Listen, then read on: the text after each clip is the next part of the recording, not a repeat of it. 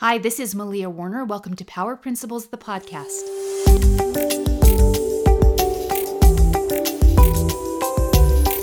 This is episode 5, Permission to Make Decisions. Hi, everybody. So there was an earthquake near where I live last night or sometime early this morning. Did you feel it? I was sound asleep. It did not wake me up. But it was Valentine's Day yesterday, which kind of makes me question what kind of post-Valentine's Day activities were happening in South Salt Lake around 5 a.m. that caused the earth to move. What's going on up there, Bluffdale?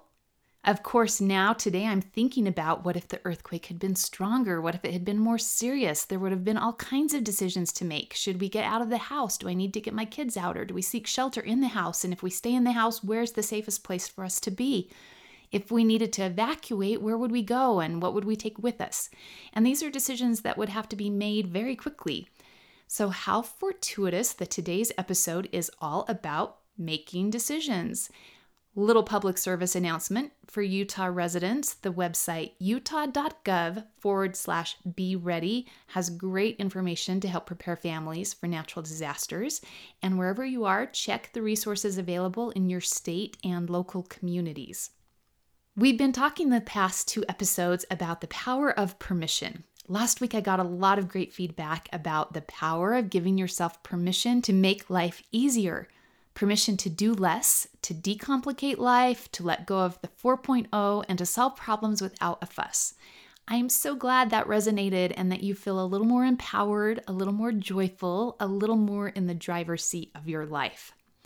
Today's episode is the power of permission to make decisions. Have you given yourself permission to make decisions? True story. A couple of weeks ago, I'm in Walmart and I'm over here one of the stalkers, not a kidnapper stalker, like a shelf restalker, talking to one of her coworkers, and she was saying, I cannot make a decision to save my life. My family won't even ask me to go out to dinner anymore with them because I can never decide where I want to go. So they just go without me. And by the time they get back, I finally thought, well, maybe we could go to Applebee's. I am no good at making decisions, which is why my life isn't going anywhere. That's the conversation, recorded nearly verbatim. So this girl, she knows that she's not good at making decisions, but what she doesn't know is that she has the power to change. She has told herself for so long that she can't make decisions that now she believes it's true. She believes that genetically, like being born without a leg, that it's impossible for her to make a decision. But I tell you, there are plenty of people born without legs who figure out how to travel successfully through life, which is the purpose of legs after all. So the first thing I would tell this girl is to change her story, change her words, and start saying things like, I trust myself to make a worthy choice. Now, she's not here. If any of you happen to run into her at the American Fork Walmart, maybe you can tell her about this podcast. But you are here. So I will tell you the same thing that I have been telling myself for years. It doesn't matter your past experience with making decisions. Right now, today, you have the ability to learn how and practice becoming an effective decision maker. If you think about it, decision-making is probably one of the most useful skills on the planet for humans of all ages, since we must do it multiple times a day. So, how are you at making decisions? What type of a decision maker are you? Are you fairly competent? Do you make decisions like a boss and own those decisions? Or do you feel like you're kind of terrible at making decisions? Does having to make a choice paralyze you with trepidation and self-doubt? Are you a waffler, a questioner, a fence sitter, a wait and see what happens kind of person? Do you experience decision remorse? That's kind of like buyer's remorse, but for life choices instead of handbags and shoes. Do you make decisions, or do you tend to let the decisions make you? Do you prefer to not make a decision until the decision makes itself because you'd rather deal with what was meant to be? Researchers at Cornell University estimate that we make 226 decisions every day. Does that sound overwhelming? Well, get this. That's 226 decisions every day about food. The research estimates that the average adult actually makes 35,000 1,000 remotely conscious decisions every day. Lots of subconscious or less conscious decisions happening. Those are also known as habits, knee-jerk reactions, living in robot mode, etc. But 35,000 remotely conscious decisions each day. And things can get even scarier when we remember that each and every decision has a consequence. So if the thought of having to make a decision overwhelms you, then hearing that little tidbit of information, you're probably feeling nearly paralyzed with fear, right? It is okay. You are listening to the former queen of indecision herself, but I gave up that crown and I am now a recovering second guesser. I am a reformed waffler, which sounds like being a breakfast chef, but actually means that I'm a rehabilitated hesitator. So I'm absolutely qualified to talk about making decisions. Just please don't ask my husband about the mess I make in the closet every night because I can't decide which pajamas to wear to bed. When you heard that today's topic was going to be about making decisions, did your brain instantly go into negative mode? Did you think, I am a terrible decision maker. I'm lousy at making decisions. I should be better. I can never decide what to do. I've got to get better at making decisions. I hear you. I wrestle with wavering every day. How about for the next 20 minutes, we shush those automatic negative thoughts and enter a judgment-free zone. No self-judgment. My invitation is to simply listen and observe. Increase personal awareness about your decision-making process.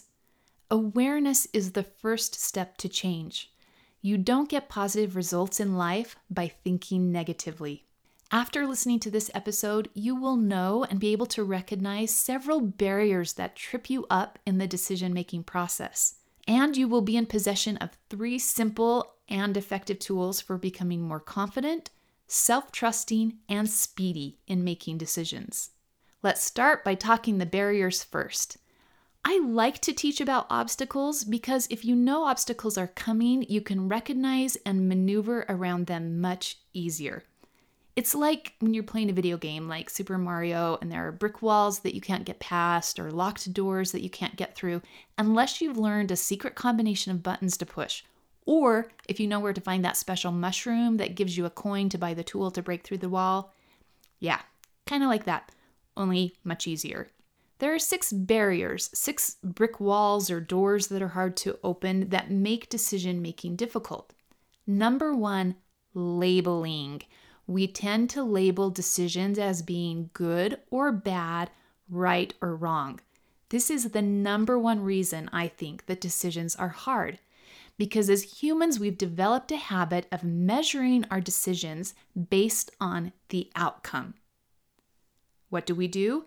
Usually we make a decision, then we wait for the results to see if it was a good decision or a bad decision. If the results turn out well, then we say that it was the right decision. But if the results go sour, then we say we made the wrong decision. Can you see how that is measuring the decision on the wrong end of the stick? The value of making the decision happens when the decision is made, not later depending on the outcome. Here's an example. One of the hardest decisions I've struggled with all of my life is when to take my kids or even when to take myself to a doctor or when to let nature take its course and let bodies heal on their own. Do they need an antibiotic or is their earache going to heal on its own? Do they need stitches for that gash on the forehead? Is that strange rash a sign of childhood diabetes or does it just mean that I shouldn't have bought the cheaper laundry detergent? Over the years, I have taken kids to the doctor and paid big bucks for x-rays for what turned out to be mild sprains, and I've let kids walk around with gaping wounds that should have had stitches. My little sister is going through this right now. Last week, she took her daughter in for a flu swab, which is a miserable test. They jab that swab clear up almost to the brain, and when all was said and done, the test came back negative. So she says, well, I guess I didn't need to take her to the doctor after all. Here's the point. Does the fact that the flu swab came back negative mean that my sister made the wrong decision about going to the doctor? Or what if the swab had come back positive? Would that mean that she had made the right decision about going to the doctor? The answer is no for both. The result of the swab test does not determine a good or bad decision. Why? Because we can't measure our decisions based on the outcome. It's skewed thinking to wait for the outcome and, depending on the outcome, go back to label whether the decision was good or bad, right or wrong. It's called an outcome because it is outside of our control. If my sister had known what the results of the flu swab would be, then she wouldn't have had to make a decision. We make decisions because we don't know what the outcome will be. So it's unfair to judge ourselves and to regret our decision-making based on unknown outcomes. Makes sense? Because labeling a decision right or wrong, good or bad, based on what the results are going to be actually trips up our decision-making process because we're trying to predict future outcome in order to make a decision now. And unless you have a gift of fortune telling, you're not going to be able to do that. So how do we measure our decisions? If I made the best choice based on the information, experience, and resources I have available to me at the time, then I made a good decision because I made a decision. That's all.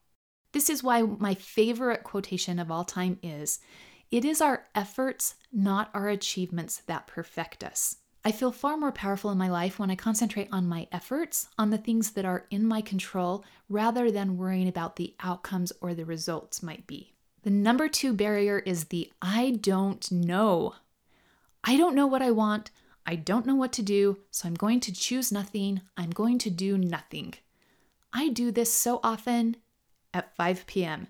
I don't know what to make for dinner, so I make nothing. I don't know what I want to major in at college, so I'm not going to major in anything, or I'm not going to go to college. I don't know what I want to do for my career, so I do nothing. I call this sitting in the I don't know chair, and it's a guaranteed way to not get anywhere. This I don't know space is filled with self-doubt and a false belief that there is a right choice that will miraculously be manifested to me if I just sit here and wait for it. I still like to believe that there are dinner fairies who will mystically reveal to me what I should make for dinner, and the only thing that has ever happened is that my hungry family has gotten really grumpy while I'm waiting for the dinner fairies to appear. Number 3 barrier, fear. 3 kinds of fear here: fear of failure, fear of success, fear of the unknown. We can be afraid to make decisions because we're afraid of failing. We can also be afraid of making a decision because we're afraid of succeeding. Both can be terrifying. My brain exaggerates both ends of those spectrum. On one end, my brain imagines extreme defeat, huge fall, splat, flat on my face. And on the other end, fear of extreme success. What if I'm really good at it? What if my book becomes so huge that the paparazzi camps out around my house at night and my children get kidnapped and held for ransom? Okay, it sounds ridiculous to say those worries out loud, but I guarantee I have lost hours of sleep worrying about bizarre scenarios on both ends of the spectrum that will never happen, but seem absolutely certain at midnight. The truth is more likely something right down the middle will happen. And failure or success usually happens incrementally, so we can get prepared little by little. Even bigger than the fear of failure or the fear of success is the fear of the unknown. Our brain does not like what it doesn't know. Our brain loves its comfort zone. It loves to stay right here in the I don't know chair where the walls are familiar and everything is predictable. Number 4 barrier, obstacles. Sometimes we're afraid of making decisions because we are afraid that that decision is going to bring us obstacles and challenges. This is another way that we measure if it's a bad decision. If we run into a challenge or something hard, then we think that maybe we made the wrong decision. Not true. Obstacles don't mean that the path is wrong. It just means you're going to have to summon your courage, get a running leap, and get through the hurdles. If you think about pioneer scouts, think about the people who explored the western United States to forge trails for the pioneer settlers to follow. It's not reasonable to think that they would venture on one path and that they would get through that path without running into any bears, snakes, waterfalls, or mountains to climb. Every trail would present some kind of obstacle, some kind of river to cross, some kind of wild animals, some kind of weather delay. So when we make a decision and then run into an obstacle, we can't freak out, oh, holy cow, I made the wrong decision. No, every path is going to have obstacles, and obstacles don't equal a bad decision. Be an explorer. Know that there will be obstacles and that you can surmount them. 5th barrier, unchoosing. I'm not sure that's a word. This is deselecting. This is when we are burdened by options and paralyzed by the knowledge that in choosing one, we are unchoosing the others. It can be so hard to let the other options go. This happens to me every spring planting the garden. I plant carrots, and every year I think, this year I will thin the carrots. I will thin the carrots. And then when I see that row of green stems sprigging up, I don't have the heart to pull out 80% of those potential carrot plants and just throw them away.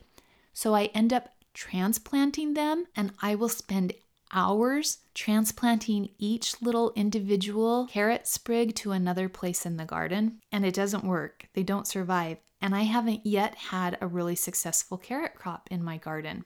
I am also the worst at thinning peaches. When you have a fruit tree, your tree is going to bud out a lot more fruit than it has the capability of nourishing and sustaining. And so you have to thin about 75% of the fruit off. And by thinning, I mean you have to pick it and throw it away. Pick it when it's just a little tiny green circle before it has drained too much energy from the tree. And I am a baby about this. I pick that little piece of green fruit and I think that it could be a gorgeous, beautiful, juicy peach, and it's so hard for me to throw it away. Last year I thinned our peaches and I basically cried the entire time, and I did not thin nearly enough. We had some delicious peaches. They were very small and a lot of them didn't take at all. So unchoosing can be very hard. Selecting the few that you're going to focus on so that you have the energy to let those things grow, which means that you have to deselect the others. Challenging, painful. I hear you. The process really leads to the sixth barrier, which is overthinking. So science has reported that the prime age for overthinking is age 25 to 37. This is when our brains are wired to do the most overthinking. Overthinking is trying too hard to find the one right decision. It's based on the false belief that there is one that is right or one that is superior to all of the others. It's a paralysis of, I can't choose this one because maybe a different one is better. This is what I call the sacrament bread dilemma. How many times have I been sitting in church feeling completely humiliated because everyone is staring at my bench, wondering why it's taking so long for my family to finish so we can pass the sacrament along? In the meantime, my child's hand is hovering over the tray, deliberating over which piece of bread to choose. Which piece is the biggest? Which piece is the most moist? Which piece doesn't have a trace of crust? Which piece looks like it could be attached to a second bonus piece of bread? It's such a huge dilemma, when the bottom line is, it doesn't matter. One piece of bread does not contain more salvation than a different piece. I know, because now I'm gluten-free. So for the sacrament, I get either a little Cheerio or I find the smallest crumb of the bread. And I guarantee my covenants are still good. We end up being debilitated by choices that in the long run don't make a difference. The big decision was to come to church and to take the sacrament. After that, any piece of bread will do just fine. Don't overthink it. Okay, we are done talking about the barriers. Now you know them, you can recognize them, you can maneuver around them when they pop up in your decision-making. Number one, the tendency to label a decision as good or bad, right or wrong, based upon the outcome. Number two, the I don't know what I want. Sitting in the I don't know chair. Number three, fear of failure, fear of success, fear of the unknown. Number four, obstacles, being afraid of the potential obstacles and challenges that might come to us from making that decision. Number five, unchoosing, the challenge of unselecting the other options. And number six, overthinking, trying too hard to find the one right decision when possibly any number of the pieces of bread could work just fine. Let's move on to the good stuff. I have good news. I have power principles for you. I have 3 ways you can give yourself permission to make decisions. These are 3 tools that will help chip away those barriers and help you to move forward with courage. And I vow to apply these principles this summer when I'm thinning peaches and thinning carrots. All right, permission number 1 is permission to get out of the I don't know chair. Permission to let go of the I don't know. When you come up against something and you feel like you don't know, That's good. You aren't supposed to know. It's not just like a snap of the finger and you know. It's not as if your life is set and determined and that your decisions are basically a quiz and that there's a right or a wrong answer. It's not that way. You aren't supposed to know what to do with your life. You get to discover your life. You get to create your life. So there's no such thing as I don't know. There is only I give myself permission to discover. The process of making choices educates our desires. I grew up in the time of 3 flavors of ice cream. In our refrigerator when I was little, there was only vanilla, chocolate, and sometimes some strawberries. I don't think ice cream makers knew at that time to make other flavors. Then what comes into existence? Baskin Robbins. And I remember the first time my parents took us to Baskin Robbins to get ice cream. It was in Price, Utah. My older siblings had just gone to see the new movie, Return of the Jedi, which is now Star Wars 7 or 13 or 23, I'm not sure. And us younger siblings had gone to see Snow White. And after the theater, we met up at the new Baskin Robbins, and I stared intently at 31 flavors of ice cream.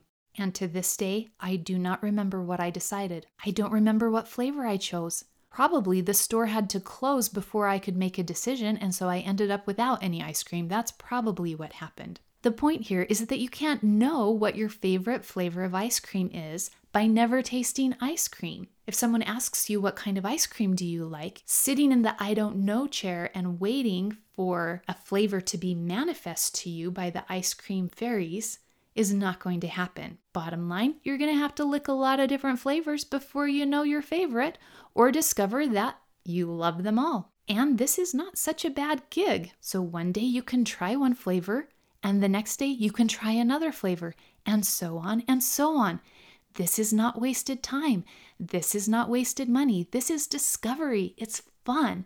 Invest time, invest money, invest in your decision making, experiment, explore, invest in the education of your desires. Those pioneer scouts had to try a lot of different trails, a lot of different paths before finding the one that they liked the best. When I married my husband, he was really set on owning a retail store. That's what he wanted to do for his career. He wanted to be his own boss, own his own retail stores. So while we were in college, he did some internships at the mall. And guess what we discovered? That working in a retail store is terrible for family life. You have late hours every Thanksgiving and Christmas, Black Friday. So did that mean that he had made the wrong decision to do a retail internship? No. That decision helped him to make better decisions in the future. So when you feel stuck in your I don't know chair, change your story. Give yourself permission to get out of it. Instead of saying, I don't know, say, I'm in the process of figuring it out. I am exploring options. I am open to possibilities. I am creating my life. I am not supposed to know my life. I'm meant to create my life. I'm not supposed to know what I need to do. I'm meant to discover what I want to do. I'm the CEO and I get to decide. The truth is that I don't know doesn't exist. We live in the age of Google. I saw a comic strip the other day where a man hikes to the mountain peak to ask the guru his burning question. What is the meaning of life? And the guru answers him, have you Googled it? We have access to more information than ever. We can figure things out. And even better than Google, remember we have access to God, the all-powerful, all-knowing intelligence of the universe. And you don't even have to hike to the peak of Mount Sinai to ask God. You can do it right now. Wherever you are, you can get out of the I don't know chair and get down on your knees. No one ever has to stay in a place of I don't know. There are always answers. And the search for the answer, the journey to the answer is often what reveals the answer, not sitting in the I don't know chair. So get out of the I don't know chair and explore. Number 2, permission to throw out the myth of right or wrong, good or bad decisions. It is a false belief that there's a right or a wrong choice.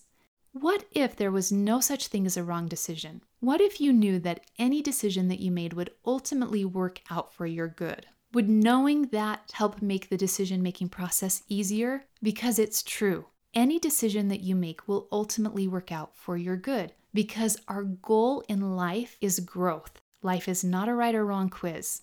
Making decisions produces opportunities to grow. Not making decisions puts life on default mode so that you end up being acted upon, and that equals no growth. That's being stagnant, stuck, standing still. That's the technical definition of damnation. You're damned when your progress is stopped. That is the definition of a living hell. If you feel that your life is blocked and that you're not going anywhere, here's a clue. You may need to practice making some decisions. Practice making a decision on any level. Paint a wall, get a pet, sign up to volunteer somewhere, do something, take action in some form. It doesn't matter what it is. It doesn't have to be a long-term commitment. It's good to know that most everything in life can be changed, repaired, fixed, redone.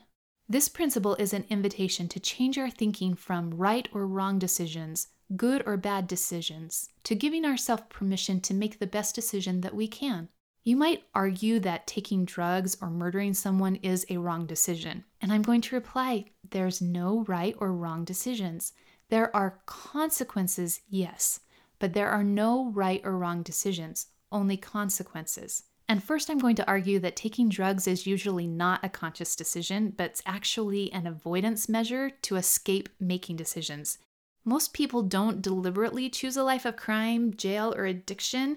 These are results of a lifetime of not making key decisions, the results of inaction more than the results of action. Addictions and negative behaviors are often the results of trying to escape from the fear of making decisions, the fear of making a wrong decision, the fear of not being able to select the right choice. Our lives are far more powerful when we exercise the courage to make a decision, any decision, and be willing to face the consequences head on. So you might ask, what about breaking commandments or leaving a church or leaving my faith? Aren't those wrong decisions? Again, I'm going to say there is no wrong decision because decisions are part of our learning journey and gaining experience, and the process of making decisions helps to educate our future decisions. So even if that learning process means breaking a commandment or leaving a church, it might be the decision you need to make at this time. It might be the best decision you can make in order to open the door to more options and better decisions in the future. And isn't that why we have the atonement? Isn't that why the atonement is the good news of the gospel? That it allows us to make decisions, to learn, and that everything will come out okay in the end. So let's let go of thinking in terms of right or wrong decisions and think instead in terms of consequences. Stop fretting if it's right or wrong. Make the best decision you are able to make, given the knowledge and the information that you have, and trust that you will be able to manage the consequences of those decisions, because you will be able to. So number 2, permission to throw out the myth of a right or wrong, a good or bad decision. Number 3 is permission to unlimited decision making. Guess what? This is an all-you-can-eat buffet of decision making. Sometimes I get sick to death of making decisions, and I swear if I have to see or digest one more decision, I will throw over the banquet table. It can be so overwhelming, but really, it's good news. This is not Who Wants to Be a Millionaire. This does not have to be your final answer, unless you choose the poison drink or the tunnel with the fire-breathing dragon, which might be your last choices.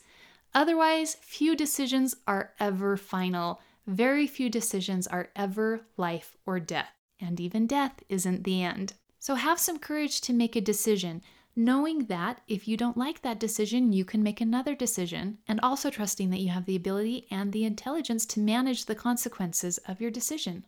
Why is permission to make decisions a power principle? Because the exercise of making decisions actually increases your opportunities. It expands your life. You'll find that the universe gives you more choices and higher quality options as you make decisions. When you don't exercise choice, your options actually become more limited. Your life shrinks, constricts until you have limited opportunities. So when you're faced with a decision, think that it's not about right or wrong. Think that it's about choice. The exercising of choice. The simple fact that I decide something is going to increase my ability to make decisions in the future and is also going to increase the quality and quantity of options that I have. In the Bible, in the New Testament, there is a great example of how making the best decision you can at the time actually opens the door for greater options and greater opportunities.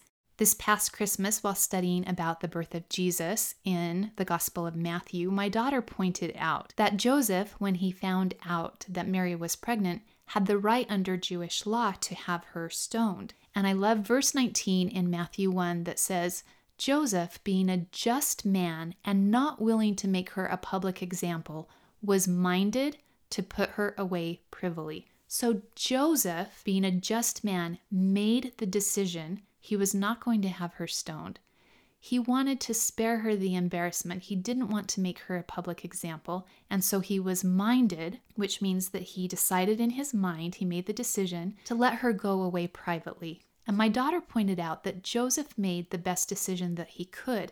Once he made the best decision he could, then the angel appeared unto him and gave him an even better option.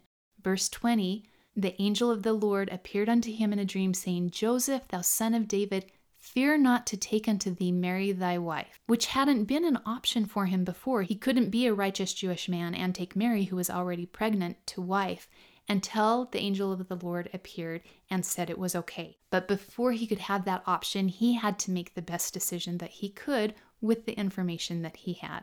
So the exercise of making decisions unlocks the door to greater options that weren't available until the first decision was made. And here's a number 4 that I'm just adding. Number 4, give yourself permission to make a choice and own it. When you're a goat standing chewing on your grassy patch of field, you're going to see the wilted and dead patches in your own field because you're close to it. The grass in the field that the other goats are chewing on is always going to look greener because you're far away. That doesn't mean that your field isn't fantastic. Every field is going to have weeds, dead spots, muddy puddles, sour plants. I think the point is to pick a field and own it. It's not as much about making the right decision as it is about making your decision right. I hope this has helped and that you can go forward and make your 226 decisions about food and your 35,000 decisions about everything else today with a little more decisiveness, courage, go get them by remembering these 4 power tools. Number 1, the power of giving yourself permission to get out of the I don't know chair. Let go of the I don't know. I don't know doesn't exist. I am in the process of discovering. I am figuring it out. I am exploring options. Number 2, the power of permission to throw out the myth of right or wrong decisions. No such thing as a right or wrong decision, only consequences. And whatever the consequences are, we can handle them. We can manage them. We can learn from them and go forward. As humans, we are resilient, and we have the grace of the atonement to make everything right in the end. Number 3, permission to have unlimited decisions. No decision is final. You can always make another decision if you need to, if you want to. And 4, permission to make a choice and own it. Pick that patch of green grass and enjoy it. Make the best of it. If one day you decide that you want to try another grassy field, sure, you can do that too. It's your choice because you have permission to make the decision. This is Malia Warner. Thank you for listening to Power Principles, the podcast. I'll meet you here next week for episode 6.